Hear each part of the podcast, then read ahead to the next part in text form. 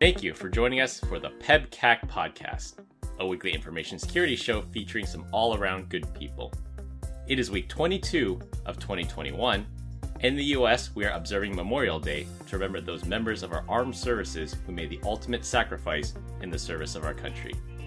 I'm Chris Louie, and with me I have Brian Deach. Speaking of sacrifice, I installed the uh, the Russian keyboard at my house, and now I'm battling tons of U.S. based malware. So there's that. And Glenn Medina. Hey everyone, welcome and thank you for joining us. Happy to be back for podcast number ten. This is a historic moment for the uh, for the three of us, and so uh, glad to be here. We are celebrating our 10th episode, which means we are now in the top one third of Apple's podcasts for number of episodes. I'm very excited to announce that we have our very first guest to the PEBCAK podcast. I'd like to welcome Rich Khan. Rich, why don't you give us a quick introduction? Hey guys, my name's Rich. I am an engineer down here in Florida. Long time listener, first time caller. Worked with Chris for a long, long time, and uh, really big fan of the podcast. Thanks for having me. Woo woo! And thanks for being here when we were first setting up this podcast, I actually reached out to Rich. He is an audiophile, and he gave me a lot of advice on how to do the recording. So thank you, Rich. I'm glad to have you. Combined, we have decades of information security experience and are here not just to educate, but to entertain. We've got four awesome stories for you this week, so sit back, relax, and enjoy the show. Rich is joining us straight out of Florida, so we have our very own resident Florida man on the show. That leads to two natural questions. First, will you be our resident Florida man consultant? And second, what's your favorite Florida man story since you've lived there? First of all, yes. Does it come with a badge or any kind of official documentation? Can I put it on my LinkedIn? Sure, why not? Excellent. Um, favorite Florida man story is easy. I, I, can tell you right off the top of my head. Um, have you guys ever seen the story where the Florida man threw a alligator through the Wendy's drive-through window? no way. Dude, this is a Wendy's restaurant. It's fantastic. Happened in like 2015 up in uh, the West Palm Beach, like about an hour north of where I live. Um, dude picked up an alligator off the side of the road, threw it in his pickup truck, went to Wendy's, got his drink, and threw a gator through the window, and then drove off. Small, big, medium, can't be large. Uh, it, was, it, was, three and a half feet, so it's not gigantic, but it's, I mean, it's bigger than a little puppy. You know, that thing was. I wouldn't want to have a three and a half foot alligator thrown through a window I, at me. That's for sure. I can only imagine the people running out of the restaurant at that time from the back of the counter. did they Did they ask him why? Uh, it was just a prank. He said he just thought that it would be funny. I'm surprised at that guy's accuracy. I can't hand him like a credit card without them dropping it. How can he manage to throw a three and a half foot alligator through a drive-through window? That's that alone is impressive. Agreed. Yeah. Good story there, Rich. I think one of my favorite Florida man stories was one of uh, a man reported that his wife was uh, kidnapped by holograms. All right, on to our first topic deception security. Following up on last week's topic of inoculating computers from ransomware by installing the Russian language keyboard, which, by the way, thank you, Brian, for being our guinea pig on that one. Tactics like this fall under a category called deception security.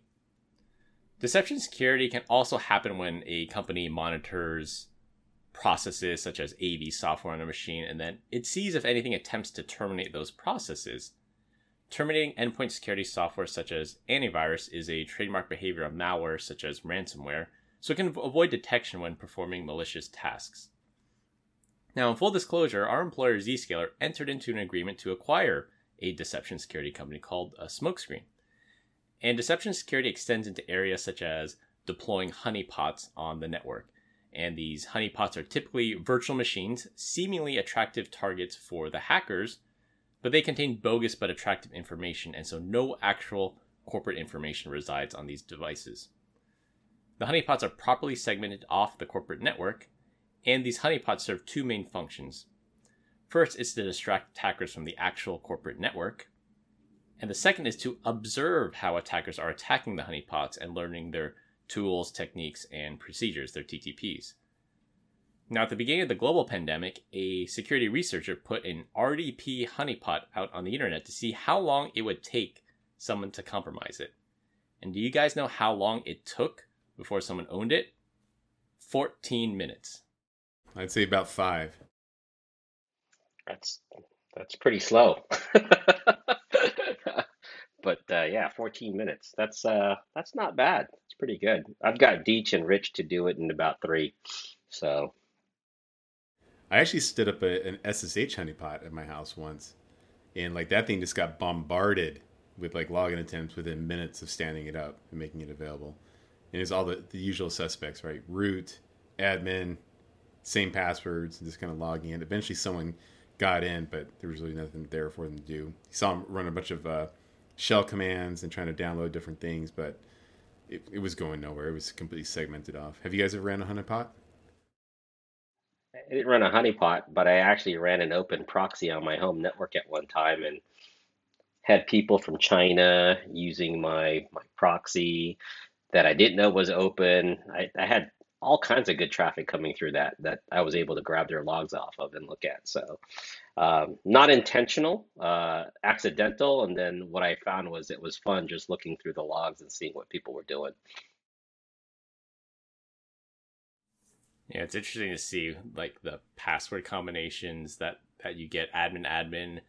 Uh, sometimes you'll actually get like credential stuffing attacks. They'll take a, a, database of passwords somewhere that they stole from a breach or they bought from a breach, and you'll actually see people's actual usernames and passwords. Or sometimes they mistype something and and they think that they're on the server that they're supposed to be, and then you can actually collect corporate credentials that way um, just by by typo squatting. One of the more interesting uh, artifacts was a, a, text message that was uh, left in like the uh, like Etsy logs. I forget what it was. It was called finger.text, and when I opened it up, it was an ASCII middle finger uh, to me. So I thought that was kind of creative. So does this mean we get now that we're part of the company? Does this mean uh, now that Smokescreen is part of the company? I wonder if we're going to get uh, our own honeypots to do it in our home lab. That should be fun. Yeah, I'm actually really interested in seeing what kind of data we get from that because there there are other companies out there like Thinkst Canary uh, comes to mind where you can configure it to look like a RDP server. You can configure it to look like an open CIFS share or an SMB file share, uh, just seemingly vulnerable out there on the internet.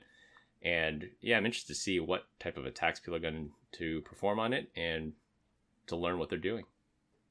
Do you think anyone's ever come across like uh, you, have your honeypot stood up right there, and then there's an attack vector of some nature, and it turned out to be zero day? Do you think anyone's actually implemented that against this like the naked internet and found it and discovered it, or do you think that's more targeted type of use case there?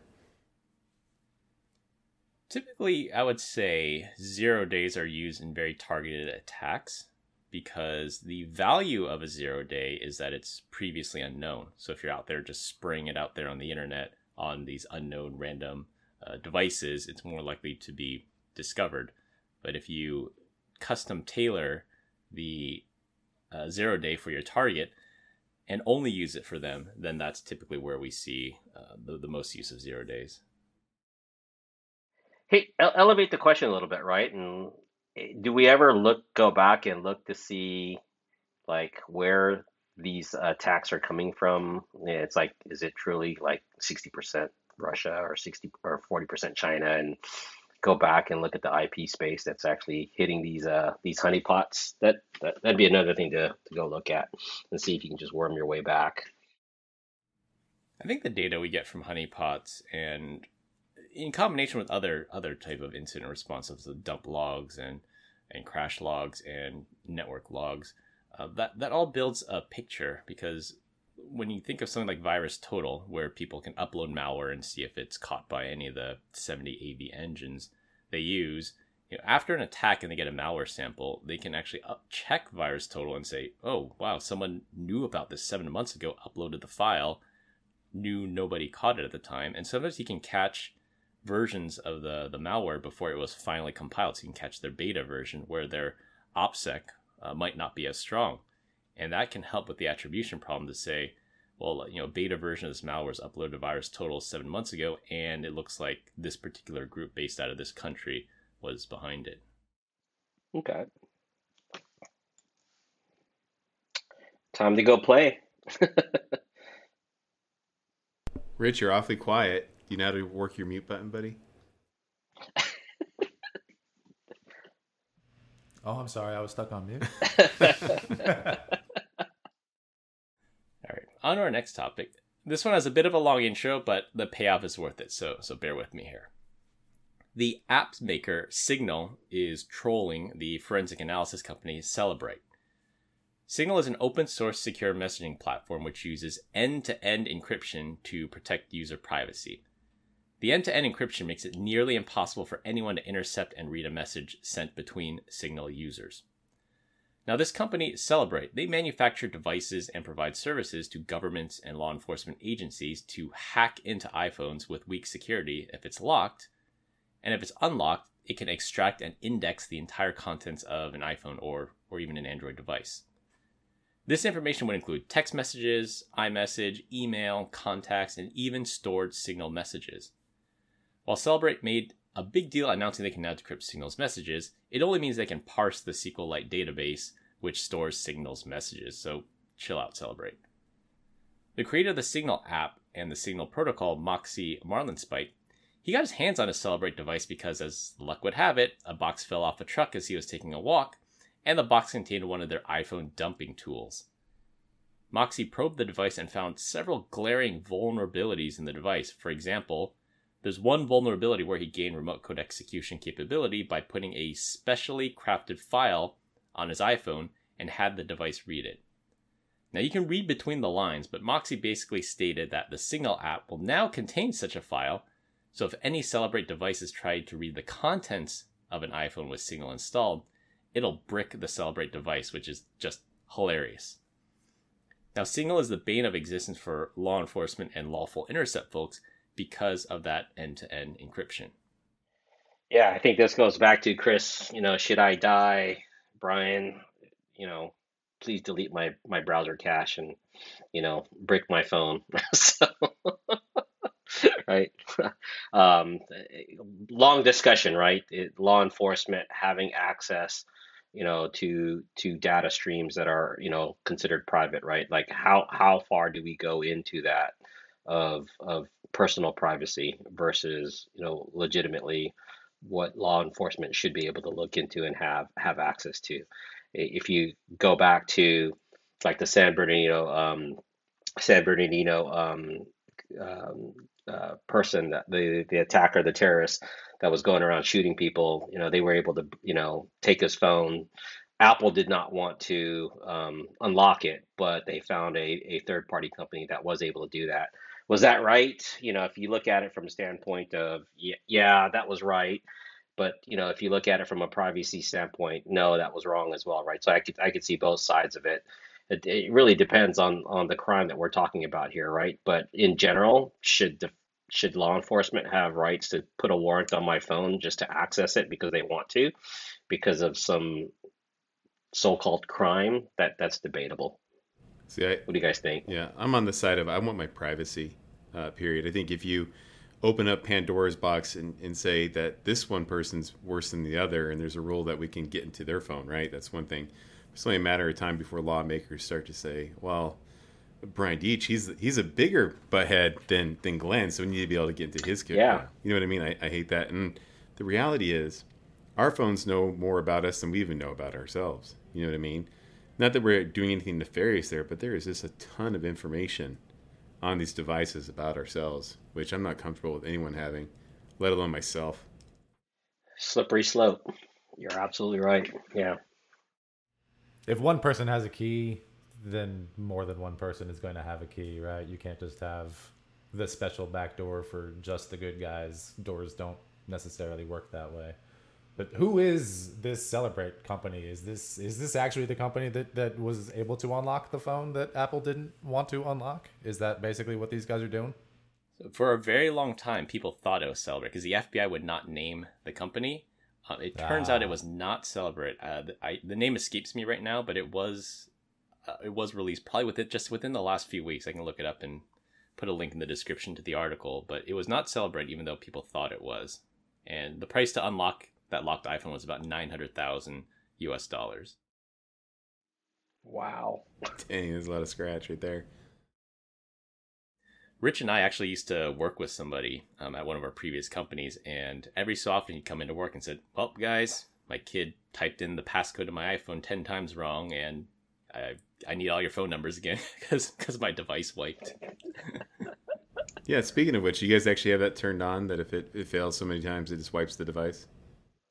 It's a corporate. It's a corporate security policy. I thought it was like five and it gets wiped, doesn't it, or or seven? For us. I thought it was for us. Maybe I'm Well, mistaken. forget the company we work for. Personal cell phones. Do you guys have that turned on? I know I do. Yeah, I, I I do as well. I wouldn't uh like I said if if it got lost, I'd want to wipe it immediately. So um I, I'm I'm of the mind too that I can restore my phone pretty quickly because all my data's in the cloud. So I, I, that I don't mind wiping a phone, especially if it gets lost. I did have it turned off for a while when my children were slightly younger, though, because I think to Chris's point right there, little kids are going to enter that password in wrong quite a few times. I've been locked out of my phone for like 10 minutes before because they just will not stop punching the wrong password into it, no matter how many times. And then why why worry about your phone, right? If you have everything in the cloud, then that's another attack vector, right? That can come in. I mean, do you really want to spend an hour of your day doing that every day? No, no, I don't. and, and not all of us have a gig internet like like you, Brian. So downloading that backup from the cloud could take some time. All my cat videos, right? Exactly. Actually, the the real culprit here is is Chris Louis, who has a screenshot literally of anything and everything that's ever been said that he can that he has somehow magically figured out how to index it and retrieve it at a moment's notice. That's the scary part. Yeah, I've gone to Chris and I'm like, "Hey, Chris, do you remember this?" And he goes, "Oh yeah, hold on, I I've got that." And I'm like, "Holy cow!" That's I'll look at the email and it's like from maybe four or five years ago when he first started with the company. I'm like, "That is amazing." And and you're right, Brian. It's not the fact that he has the data; it's the fact that he's able to retrieve it in such a way that is astonishingly quick. So, kudos to you, Chris. Can I say I'm a digital pack rat? Yeah. Better than being a pack rat in real life, though. It takes up a lot less physical storage. That's debatable. I want to see your house. Turn off the uh, the mass background. That'll be for another time for sure. On to our third story. We will have to pour one out for Internet Explorer, or Internet Exploder, or Internet Exploiter, however you like to call it. The long enduring internet browser that's been the butt of countless jokes about its speed, reliability, and probably most notable of all, security. Microsoft will finally retire the browser next year after more than 25 years of service. Many of our listeners might remember the antitrust court case against Microsoft for bundling its browser with Windows, and now we're reaching back into the, the old Netscape days. With only a few exceptions, Microsoft will finally end support for IE in June 2022, giving its last users about a year to transition to Chrome, Firefox, Edge, or any other supported browser out there. The few exceptions are for IoT and OT devices which cannot reasonably have their browsers changed. Microsoft patched Internet Explorer pretty much every single month for the past two decades, but with that legacy support came baggage that Microsoft was never able to overcome in, in IE. Even with the Edge browser, the ChakraCore was prone to dozens of vulnerabilities and also was patched every second Tuesday of the month and Microsoft finally realized they should not be in the browser building business anymore and gave up. The current supported version of Edge now uses Chromium for their browser. What are some of your favorite Internet Exploder stories? I would say probably the, the backwards support for like legacy technology. I remember like there was a time where now I'm dating myself, but to, to open like the VPE in, in Blue Coat, you had to be like on a specific version of Internet Explorer to be able to to to actually open it, and any other browser would just break. And just remember, it was this mind numbing. And back in the day when it was at, I think it was at U.S. Airways when we did that, we actually had an old version of Windows that was virtualized uh, that we would jump to to make Blue Coat configuration changes. It was like it was insane. I remember that. That is so funny. it's like, so we got to manage these Blue Coat devices, but we've got to go into a VM that's running IE that hasn't been patched in, in years because that's the only way to manage these devices. And it's a security tool. So yeah, that's, that, that's even funnier there, right? And the fact that I think for the longest time, those Blue Coat appliances um, ran Java, right? And only ran on certain versions of, of, of Java along with IE and try to make that try to make that happen as well. So yeah, it's uh, I'm glad I don't work there anymore, Brian and, and Chris and Rich. It's uh, I'm so glad I'm here. So even up until recently, I used IE more than any other browser when it came to downloading Chrome or Firefox. For the first time. nice. I wonder what percentage of overall Internet Explorer usage is opening it up and downloading Firefox or Chrome and then never opening it up again. It's like the first time when you open up a Surface or or, or uh, Windows, right? It's like, what's the first thing everyone does? And the question is, what's the browser that they go to after that? It's got to be Edge, right? Edge will be the number one browser for downloading Chrome or Firefox. Yeah. nice. And then, of course, uh, you know, Firefox or, or Chrome will pop up and say, "Do you want to use Google as your default search engine or Bing?" And you'll be like, "Heck no, we're doing Google only Duck, or DuckDuckGo in our case." yeah. DuckDuckGo. Yeah. DuckDuckGo is the way to go. Yeah, I remember uh, a company I used to work at. We had a, a web, uh, a cloud-based web UI, and it, it was supported. I, I, think we were on IE 10 at the time, and I had a customer call me up and say, "Hey, you know that that last update you pushed, it it it messed up, and now now I can't like the UI is all messed up." And I said, "Okay, well, you know what version of the browser are you using?" He's like, uh, "We're using IE 6, and we're you know 10 was current at the time." Like, why are you using IE 6? And they're like, "Well, that's the corporate standard. That's what." has been tested. That's the only version of IE that's that's allowed. So you got to call your product people, roll back the change, and make it compatible with IE six again. And having said, okay, yeah, I'll I'll definitely put in the request uh, for that. No guarantees on on if that will happen or how long that will take. But, but yeah, to to the point of this is the current and supported version of IE, but it was four versions behind, which has to mean there were glaring security vulnerabilities that just weren't patched. But sometimes that's that's those are the most dangerous words in a corporate environment, which is this is how we've always done it. Yeah, could you imagine 25 years in service? That is a long time for for people to use IE. You know, like I said, just the reality, right? I mean, if you look at some corporations, they really are they're stuck. They're not using any other browser because they think that's the only one they they should use, right? I mean, if you go back to like Firefox, Firefox uses its own certificate store for SSL decryption, can can do its own proxy settings, right, and, and get away from that. Not a lot of you know easy manipulation of the settings there, as opposed to like Chrome, who uses or leverages you know the the, the settings that are built in from from from Windows. Because I think as of last year, there was still like 25 million machines out there that are running Windows XP so what what does this end of life really even mean for IE usage out there? Is there, is it going to go away? Is it just going to be a lot more security vulnerabilities out there in enterprises?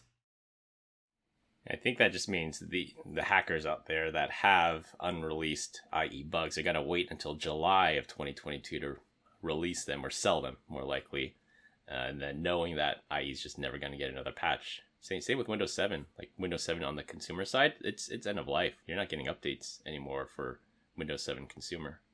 So, but what does that mean? Like again, go back to like what Rich was saying is like I don't remember ever seeing an uninstall for Internet Explorer, or did they finally make one? Like I, I've never, I've just kind of put it aside, got rid of it, never looked at it again. Right after I, like Rich said, after you go open up your your Windows device and you download the next browser that you're going to use, I've never gone back and actually tried to uninstall IE.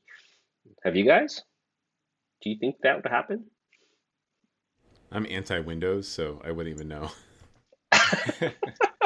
I think that that was the outcome of the the antitrust case that they had back in the 90s, right? Was that they couldn't make it such an integral part of Yeah. the OS that it couldn't be removed. But I, to your, I've never removed. Yeah, I, I got now. I got to go open up my my Surface Book and go see. So Can, can you imagine though if you wrote like an exploit for like an old version of IE that's running on XP, and you're like, I'm in, you know, one of 25 million endpoints that are still running this. Meanwhile, that computer's so slow, and it's just like a 90 year old woman, right, trying to like place like book orders on some archaic website. Like, there's like, it- there's got to be like no target audience for for a breach like that for sure. Yeah, maybe not on the consumer side, but you can you can think of uh, a potential corporate environment that might have an old XP box. They have this legacy software that requires XP, and they have to keep it running. And if you can get into that and then use that as your foot- foothold into the corporate network, I, I could see that being potentially dangerous. Windows embedded, right? Still see it Yeah. everywhere. And that, Yeah. yeah, yeah. I mean, if there's a lot of industrial controls out there. They're still running Windows 95. I like I said, it's uh, amazing how much how much they're still out there. I mean, it wasn't until a couple of years ago that they finally got rid of Windows 95 on ATM machines, and they went to like 2000. so, um, yeah, go look that one up. That should be interesting. So as well. How crazy is it? You have some people that are like attacking like Windows 9 95 machines that weren't even born in 95, right? They're like developing code to exploit stuff that was actually older than themselves. That's pre- that's interesting. Sign of the times. 25 years old, Chris. It can drink, it can vote. 25 years old.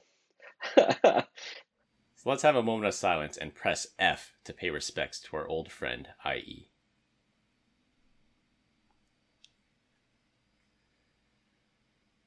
On to our last topic. We've talked about Apple, the iPhone, and privacy a lot on this podcast. So I'm, I'm going to ask my co hosts to grab their phones, their iPhones, and do something with me. You can follow along at home as well.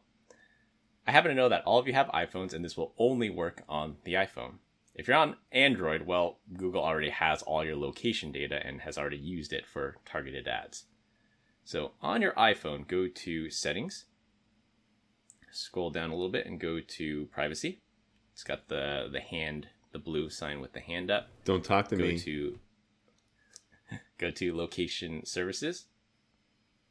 Scroll all the way to the bottom and click on System Services. It'll be the last option there. Within System Services, the last option at the top should be Significant Locations. This would likely require a Face ID or a PIN code, in Glenn's case, to access. But this should show you a list of locations where you spend any amount of time. So back when I was traveling for work, you would see all the places I had been to, like Chicago, Dallas, Los Angeles, and you can go ahead and click on any of the cities, and it can actually narrow it down to a store or a house. So there's a grocery store in my neighborhood that I go to once a week to get groceries. If I click on my town, I could actually see how often I go to that store. So while we know that Apple and the iPhone has stronger privacy controls than Android and other operating systems, your iPhone is still tracking you. Scary. I actually turned that off a long let- time ago. Yeah, do not let the wife know about this. oh my gosh. yeah. So what's the recommended, Chris? Is just turn this off so that way it doesn't track it? Or do you need this in order for apps to run correctly? What's your thoughts on that? At the top, it says it uses your iPhone and iCloud connected service to learn places significant to you to provide useful location related information such as maps, calendars, photos, and more. So I, I actually haven't turned it off to try to see what breaks with it. They do have a clear history button, which is I guess useful that you can clear this this data out of there, but I, I haven't I don't know the implications of turning it off quite yet. I love this functionality. This is super cool. I, I generally have decided that I'm going to trust Apple with my data at this point in time, and they, it makes Siri do all sorts of cool stuff, like say, "Hey, it's about time for you to leave to go pick up your kids from school. I'm like, hey, it is about time for me to leave to go pick up my kids from school. Thanks, Siri. Put the drink down, Rich. Well, you know, it's not on my calendar or anything like that. It just knows, hey, about this time, you usually get up and go pick up the kiddo, right? Yeah. So um, it just says, hey, you know, leave now to beat traffic or whatever like that. Um, it's it's been a lot less useful this last year when I'm not really going places, but it it makes for some cool functionality. Hey, Rich, it's time to go urine. That's about all I really know. well, your watch tells you to do that, right? So go stand up, go use the bathroom, go for a run. So I think we all we're all in the Borg here, the collective Apple Borg. so I've had these. Yeah, these. that is true. I, Go ahead, go, Chris. that is true. I, I remember uh, we there's a food truck gathering here every Tuesday night, and we go out there and take the kids. And just like Rich said, sure enough, on Tuesday evening before we go, it said, "Hey, it's time to go go pick up dinner," and it pop up the alert. So I guess yeah, that's that's part of the data that they mine Like to Pavlov's dog. It's amazing. exactly. So I think uh, so. Number one, I've had this turned off for a long time, so I don't get any of those messages like, "Hey, I think you need to go do this." Uh, but anything on my calendar will still pop up, like, "Hey, travel time, etc." So I've actually had mine off for maybe two years when I first learned about it, and I haven't really experienced anything negative to that. Okay, so not so turning this off has not caused any negative issues with you not being able to use an application properly then. Right, Brian? Okay. What about maps? I know the Apple Maps app. If you connect it to your car, it'll re- remember where you parked your car. Does turning it off affect that, Brian? No, it still still works there too, and that's actually a good point. I think that's when I when I noticed it. It was like, "Hey, are you going to LA Fitness?" I'm like, "What the hell?" like, piss off! Like, you're not supposed to know me. It's the same reason, like, why I stopped, you know, um, you know, buying pizza from Domino's back in the day. Like, they just at, at some point in time, they just knew that, hey, if we send the pizza there, he's to buy it, and we know he's by himself, so we'll just send it like unsliced, and he can just kind of roll it up and eat it like a burrito. I'm like, you don't know me, Domino's. And so the next thing you know, I'm over here shopping with like Papa John's. And they don't judge me. There's actually a funny news story, where I, I guess ancillarily related to that, and I'm fairly certain it's true. Where you know there was an elderly woman and she ordered a Domino's pizza like once a day, or she ordered something from Domino's once a day and had it delivered. And all of a sudden, one day, the local Domino's did not get an order for her, and they sent the car out there to check on her, and she had actually fallen and couldn't reach her phone. And her habit of getting a pizza a day actually might have saved her life that way. Is that Florida woman? I don't know if it was Florida. I'll have to, I'll have to look that one up and see where that one was. I remember that story. I just couldn't remember where it was at. But yeah, that's a good story.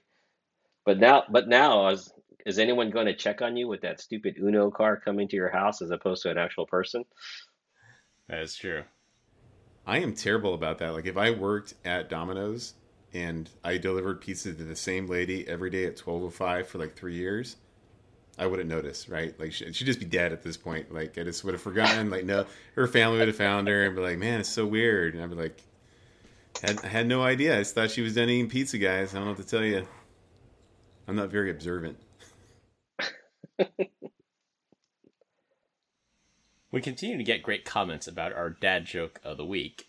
Dad joke of the week. This week we're getting our guest Rich to give us his best dad joke.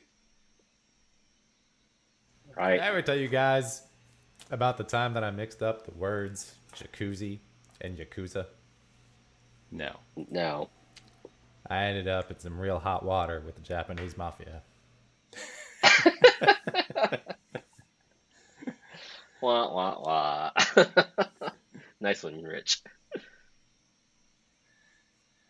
All right, to wrap things up, deception security is a new trend to try to outsmart the attackers. Signal's creator is trolling the makers of iPhone hacking and dumping tools. We pour one out for our old friend Internet Explorer when Microsoft finally pulls the plug next June. Apple is still tracking you, but its privacy controls are stronger and more transparent than Android. That's all we have for this week. Thanks for listening. We hope you enjoyed this week's episode. We'd like to extend a special thank you to our guest Rich Khan for coming on our show. Thanks so much for having me, guys. This was great. You'll find us all on LinkedIn, including Rich. Links will be in the description. And just so you know, by listening to this podcast, a Florida man will visit you in your dreams. If you know anyone else who would like a Florida man to visit them in their dreams, please share this podcast with them. The best way to find us is to search for the PEBCAK podcast on your favorite podcast listening app iTunes, Spotify, Google Podcasts, TuneIn, and Stitcher. We'll see you all next week, and as always, have a nice day. Thanks, everyone. Thanks. Rich. Thanks. Bye. Appreciate it.